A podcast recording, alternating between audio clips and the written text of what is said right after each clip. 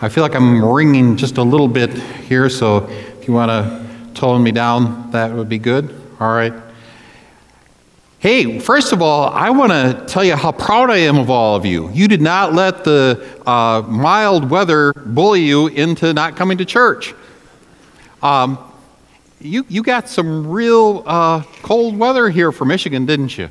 Uh, not uh, anything like I grew up when I was a kid. We had 35 below and going both directions, uh, not even counting the wind chill. But hey, I am, I am really proud of you guys because there was something that says, I'm not going to let a little cold weather keep me from being together with our faith. And that is, that's neat that, that you, you uh, respond to it because it could have been so easy to pull the cover. You know, you, you hear the, what the temperature is, I'm going to stay in bed. You didn't do that. I'm proud of you. Well, I wanted to uh, kind of start out by just reviewing a couple of things we've been talking about that free to dream that we started a couple of weeks ago. A couple of weeks ago, Ed challenged each of us to recognize that every one of us has been given a dream by God. And I think that that is so important that we realize that God is a God who, into to all of his people, in the book of Acts, it says that all of us are men and women. Everybody's going to have these, these dreams. Uh, that was the prophet Joel had prophesied. And I think it's important as we begin understanding that dream that we understand and are challenged to see that we're supposed to dream that dream with God. Don't dream your dream for God, that'll always get you in trouble. Dream your dream with God because if it's a dream that's from God, it's going to take you and God dreaming that dream together to make it happen. Last week, Pastor Kurt did a, a great job of helping us to understand that when we're doing that, that it's whether, you know, whatever we're doing with our life, it's going to get us out of our comfort zone. Even for Pastor Kurt, having to preach with like 36 hours notice, that got him out of his comfort zone. But didn't he do an amazing job last week? I mean, praise God, yeah. But he, and here's the kind of the uh, thing too: when you preach the, the uh, message coming up, God does it to you too. Uh, last, uh, about a week and a half ago, Pastor Kurt and Colette started uh, challenging me with something that was going to take me way out of my comfort zone for Good Friday. And I'm kind of whining to them and complaining, I'm not sure I really want to do that, but I'll pray about it. Well, watch when you do that and then you actually pray about it, God's going to mess with you. So I, I, I, prayed about it. And last uh, Monday uh, night, I, I had been praying the prayer. God woke me up at 3 o'clock in the morning. I had said, okay, God, it's out of my comfort zone, but if you want me to do it, I'm okay doing it. Well, it had to do with the Good Friday services coming up. And was, the cool thing was that I was willing to get out of my comfort zone. I didn't know where it was going to take me. But for the next two hours, God gave me clearly what He wanted me to do coming up on Good Friday. But it was, I had to be willing to get out of my comfort zone before the rest of the picture started getting clearer to me. And that's the way God works in getting out of our comfort zone. Now, today, what we want to focus on is that when you begin pursuing that dream, when you acknowledge it to others, you need to understand that not everybody is going to be thrilled with your dream. Not everybody is going to support you in that dream. And some people will even actively oppose you. Some people will try to bully you out of pursuing those dreams. And so, what we want to, to, to, do here is to learn from Joseph's experience of how he had to deal with uh, those who would bully him into not pursuing his dream. You know, in the news and that, we've heard a lot about bullying and, and how uh, intimidating that can be and, and how it can crush uh, people. But the interesting thing is, is it's God's people. We want to, to, not uh, imagine that, that, somehow if we're pursuing God's dream, that that means that everybody's going to be happy about it and everybody's going to support us in it. Joseph experienced that resistance to his dream. And interestingly enough, this will take us back a little bit to uh, Genesis chapter 37. You might want to take out your Bibles if you haven't already. We're going to be focusing a little bit on some things that we saw there, and then we're going to be focusing mainly on chapter 39 today. It's on page 30 in your Pew Bibles if you haven't already got found the place. It's interesting that the initial resistance to his dream came from his brothers. He told them the dream that the, of the sheaves and the sheaves bowing down to him. I think it was the ten sheaves. Benjamin hadn't yet been born, so there was ten sheaves, and they were bowing down uh, to his sheath. And that kind of gave the sense, you're going to rule over us? No way, Jose. Well, actually, it was uh, Joseph, but that's probably close to uh, uh, Joseph. Um, but they're uh, saying uh, that, that's not going to happen. And it tells us that not only did they just kind of verbally oppose it, they hated him. And think about the, the, the, their resistance to changing the family system ultimately got to the point where they were thinking of killing him, and ultimately they sold him into slavery. Okay? But in family systems, I think sometimes we don't realize uh, that if you change one part of the system, every part has to change. And so a part of their resistance is hey, we don't want to change. We like it the way things are. And so sometimes when you're pursuing your dream, you end up getting the whole family recipe messed up.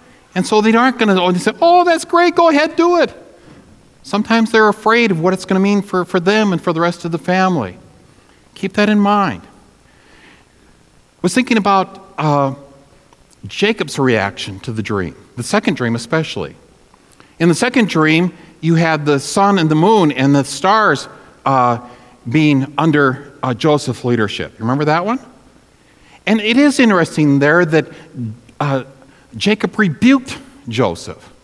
And I thought about that and I said, you know, it's one thing for uh, Joseph to have a dream of Joseph ruling his brothers, but in that dream, Joseph is also having authority over mom and dad. That's represented in the sun and the moon. And I could just imagine, you know, hey, Joe, it was one thing for you to have this dream of you being in charge of your brothers, but now you're saying at some point you're going to be in charge of me. Uh, I think we want to rethink that one. So that kind of understands the rebuke there. Interestingly enough, he doesn't stifle it, but he says, I want you to, you know, really think about that. I'm not sure that's uh, the way God wants you to be, you know, the way it's dad, kids, you're kind of saying it this way. Rethink that. But he thinks about it and he ponders it and he wonders what, what is this going to mean if God has really placed this dream into my son's heart? But the resistance sometimes does come from those closest to us, and it can surprise us. And we need to kind of say, well, it happened to Joseph, and we're going to talk about it later, it happened to Jesus. Should we be surprised that when we're pursuing the dream that God's, that sometimes some of the resistance that we have to deal with is with those closest to us? Sometimes we just have to answer some of the questions they have. How is this going to affect all of us?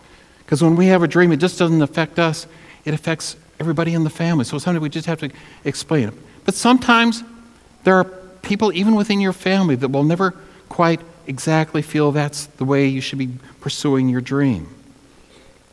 Uh, I had a, a, a wonderful mother in law, uh, and uh, uh I say this with a great deal of. She was kind of like Edith Bunker without the script. right, Phyllis? Yeah. Uh, but Edith Bunker had a heart of gold. And that was my mother in law. Uh, and she always had had a dream of uh, one of her sons becoming a pastor. And the three sons and the eight daughters, none of the three sons became pastors. So she was kind of bummed out. And so when Phyllis comes home with a guy who's going to become a pastor, I immediately became her favorite. then again, probably all of her son in laws were her favorite, but I felt like I was her favorite. Okay? And uh, I was a, a pastor for uh, about 14 years in, in Minnesota. And then God placed this dream in me of getting additional counseling training and becoming a full time pastor counselor. And my poor mother in law, being a pastoral counselor is not being a real pastor. You know, you're, you're not going to be a pastor of a church. You know, I was, I was breaking her, her heart. And every once in a while, we'd go up to visit, and she would say, Are you ever going to become a real pastor again? And I would typically say, Probably not but maybe she knew more than I knew uh, because God did have a dream that I would become a real pastor again in coming to Messiah. But that's a whole other story. Um, but I, just share that, that with you that, that you know, sometimes uh, pursuing the dream that God, and I know Ed, you had to deal with that too uh, in following God's dream to come here to Messiah. That, that your parents, what that, that did to, to them uh, in there, that, that wasn't easy, was it? And, and so uh, I just want each of you to, to realize that, that we, we encounter that resistance and sometimes even opposition, uh, not from strangers, but from them, those closest to us. The second area where I think we experience bullying is sometimes from our work environment. Joseph, if we go to chapter 39, it tells us in the opening part of that chapter that the Ishmaelites who had bought him from his brothers, they took him down to Egypt and they sold him to Potiphar. Potiphar was in uh, Pharaoh's administration, to kind of put it in modern terms. He uh, was a high official in there. One of the things as I studied it was kind of interesting. For a person to be in that high position, he would become a eunuch. Now, I'm not going to explain that in detail. And I'm sorry for some of you mothers if you have to explain to your kids what that means. But it does help you to begin to understand some things that come later about Potiphar's wife. Okay? Potiphar's become a eunuch so he could serve uh, in the uh, Pharaoh's administration, and she's at home. All right? But what I, I want to focus on is in terms of, I can only imagine what it must have felt like uh, for Joseph to feel enslaved to the work that he was doing. And the impact that felt, he says, I can't imagine how this dream that God gave me of being a ruler is going to possibly ever come true with me being sold in slavery. Now I have to uh, do what Potiphar's telling me to do. And I wonder how many of us haven't felt that happening to us, that, that somehow we, we become enslaved to our work.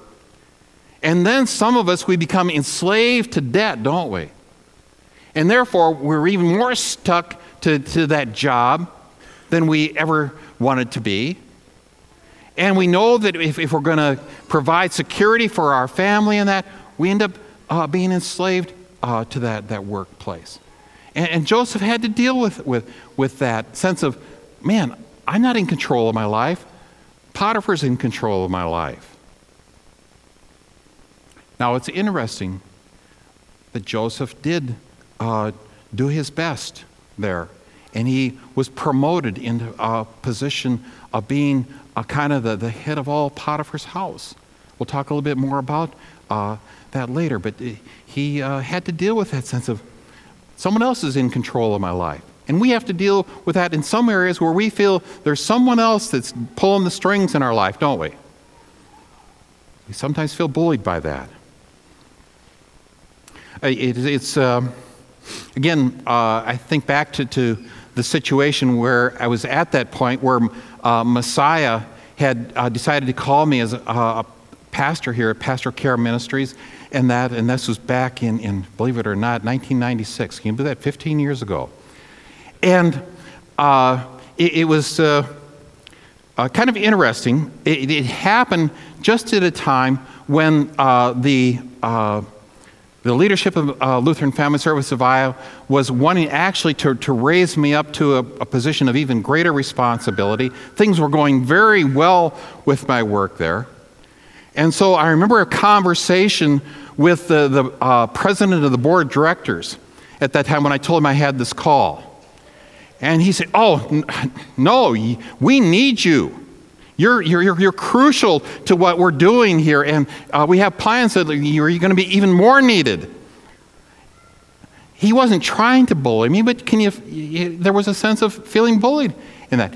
And then he said, You know, I was a pastor in Michigan, up in, I don't know where, somewhere uh, in northern Michigan. And he says, The only memories I have of Midland is when I was traveling down to the district office, there's this green cloud hanging over Midland. Now, I've never experienced. Have any of you experienced the green cloud hanging over Midland? I, I, don't know if he was making it up, but he said, I remember distinctly driving through Midland, there's a green cloud. You don't want to move to Midland, Michigan.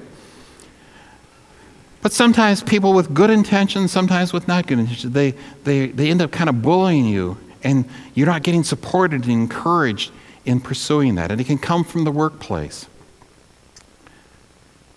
But here's, I think, where oftentimes we experience the uh, bullying in, in, some very profound and, and difficult ways.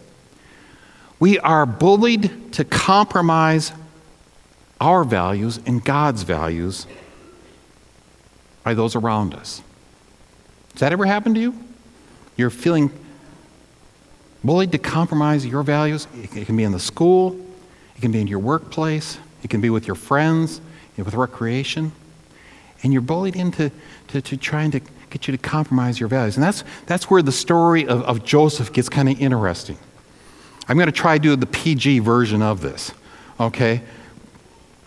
We, we have Joseph. Uh, if you go there to, uh, he's gotten a position, he's been raised up to the, uh, in charge of all Potiphar's house, and Potiphar saying, I don't have to concern myself with anything, you're doing such a good job of managing. And then you get to the second half of verse 6. Now, Joseph was well built and handsome.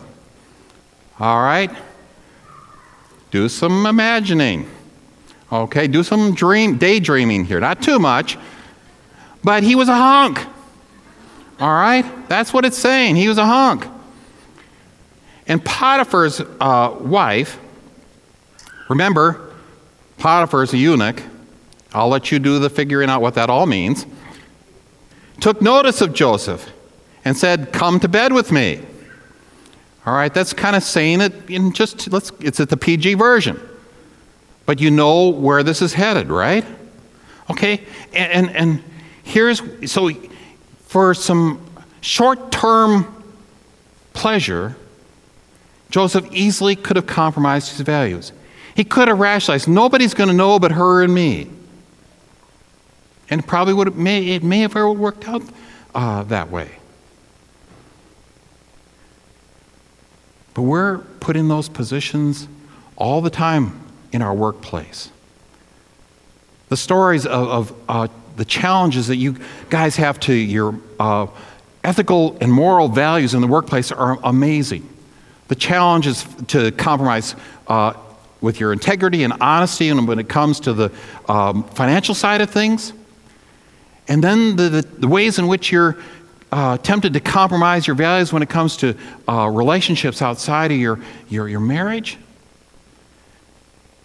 the Joseph story isn't so uh, different, isn't it, from what you have to struggle with? And so we, we find that, and, and uh, we, uh, uh, we need to, to realize how, how difficult that, that is. Now, here's what I really want you to t- take away uh, from this. How did Joseph respond to this bullying? You know, he, he didn't want her mad. Man, you know, having uh, uh, Potiphar's wife mad at you, that, that's, that's not a, usually a smart idea. You know, you don't want to get your boss's wife mad at you, do you? But here's important. But he refused. And listen to this, is what he says. With me in charge, he told her, my master does not concern himself with anything in the house. Everything he owns, he has entrusted to my care. No one is greater than the, in this house than I am. My master has withheld nothing from me except you, because you are his wife. You know, she'd kind of forgotten that, hadn't she? But he reminded. Here's the key, and I want you to underline this. How then could I do such a wicked thing and sin against God?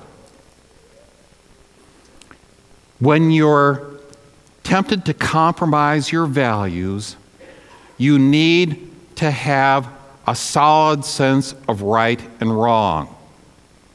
And that's what Joseph had.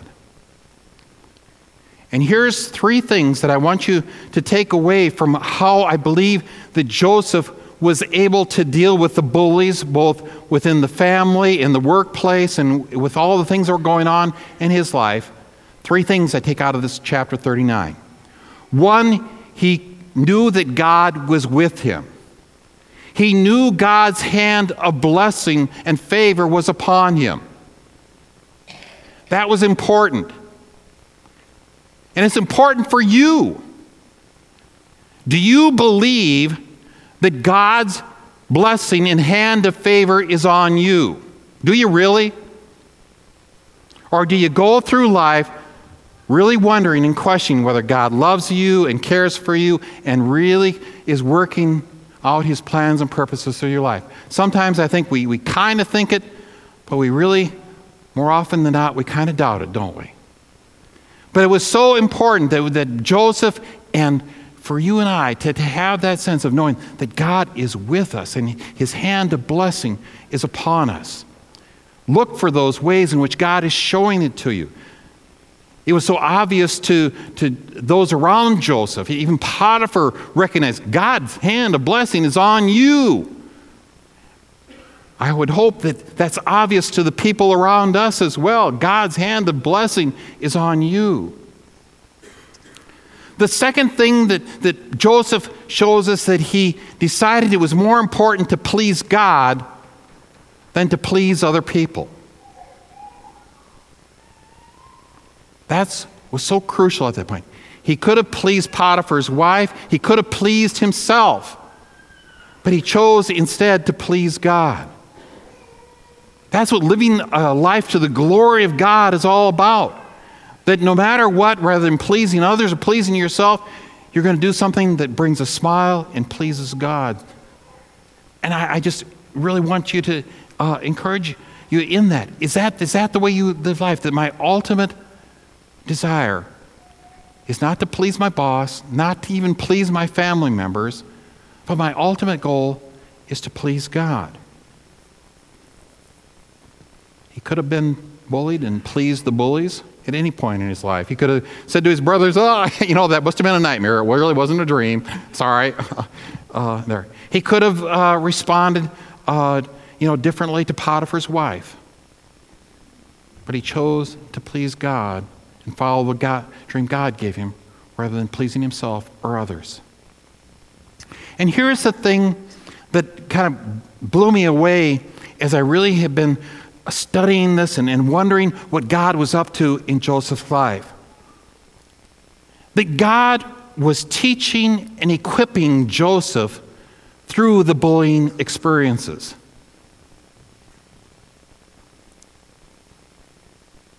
Joseph gets sold to Potiphar. Potiphar makes him a servant, promotes him to a position of leadership, being second in command.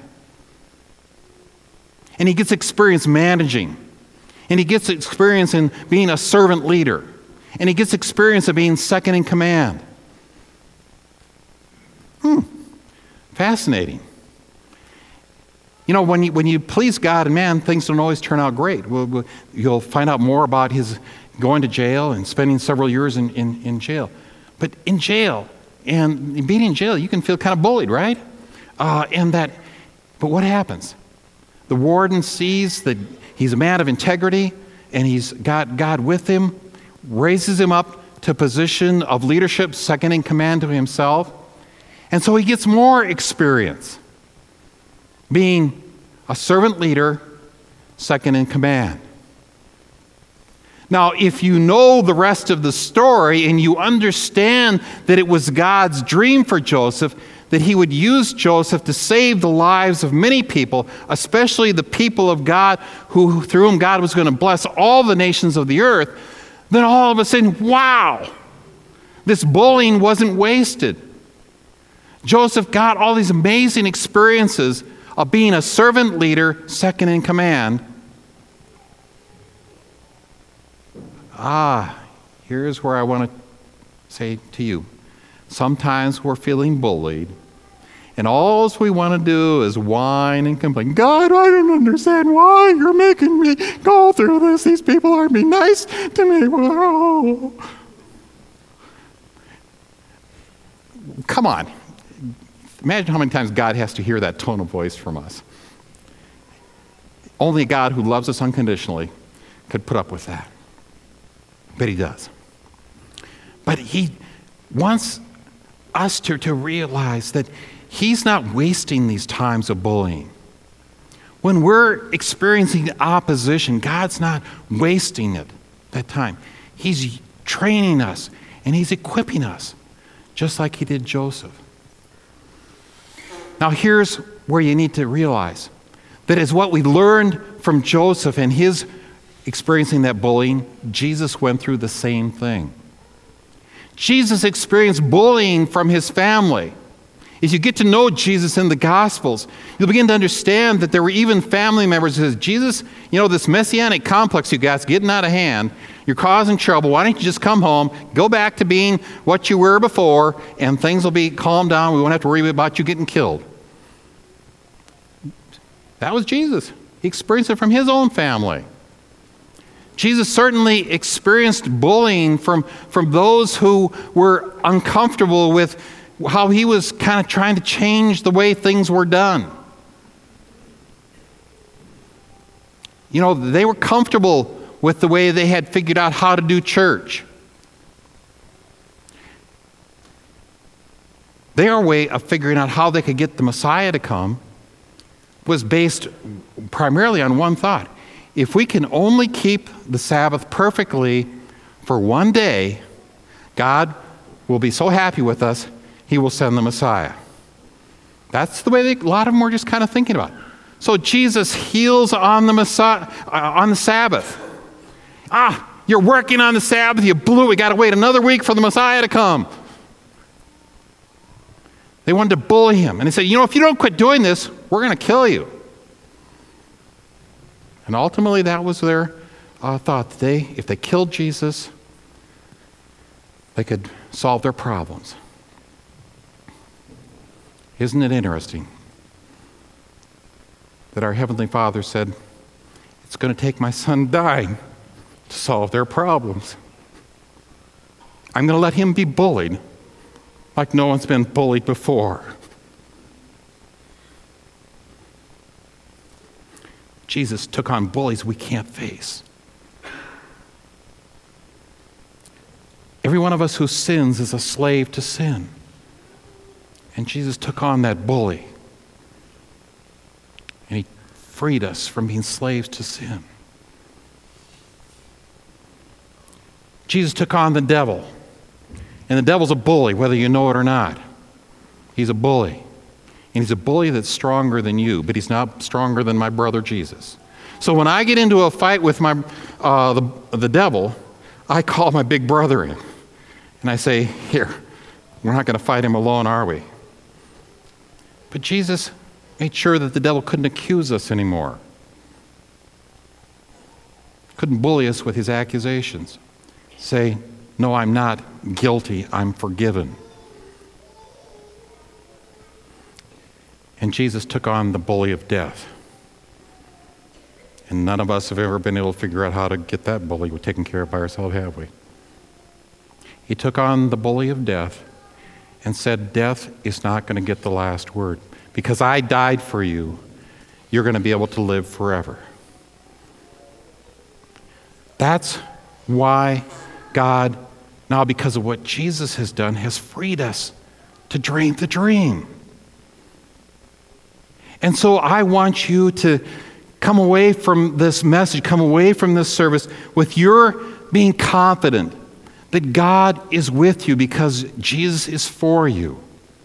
And you can be confident that you can live your life now not to, to try to uh, please others, but you can live your life to please God. And you can live and see that even in the midst of all the bullying that you're facing, that God is working all things together for the good God has in store for you. Jesus faced the bullies. Joseph faced the bullies. God's people here at Messiah are going to face the bullies, aren't they? And when we face those bullies with God's help, watch out, world. Here we come. And all God's people say,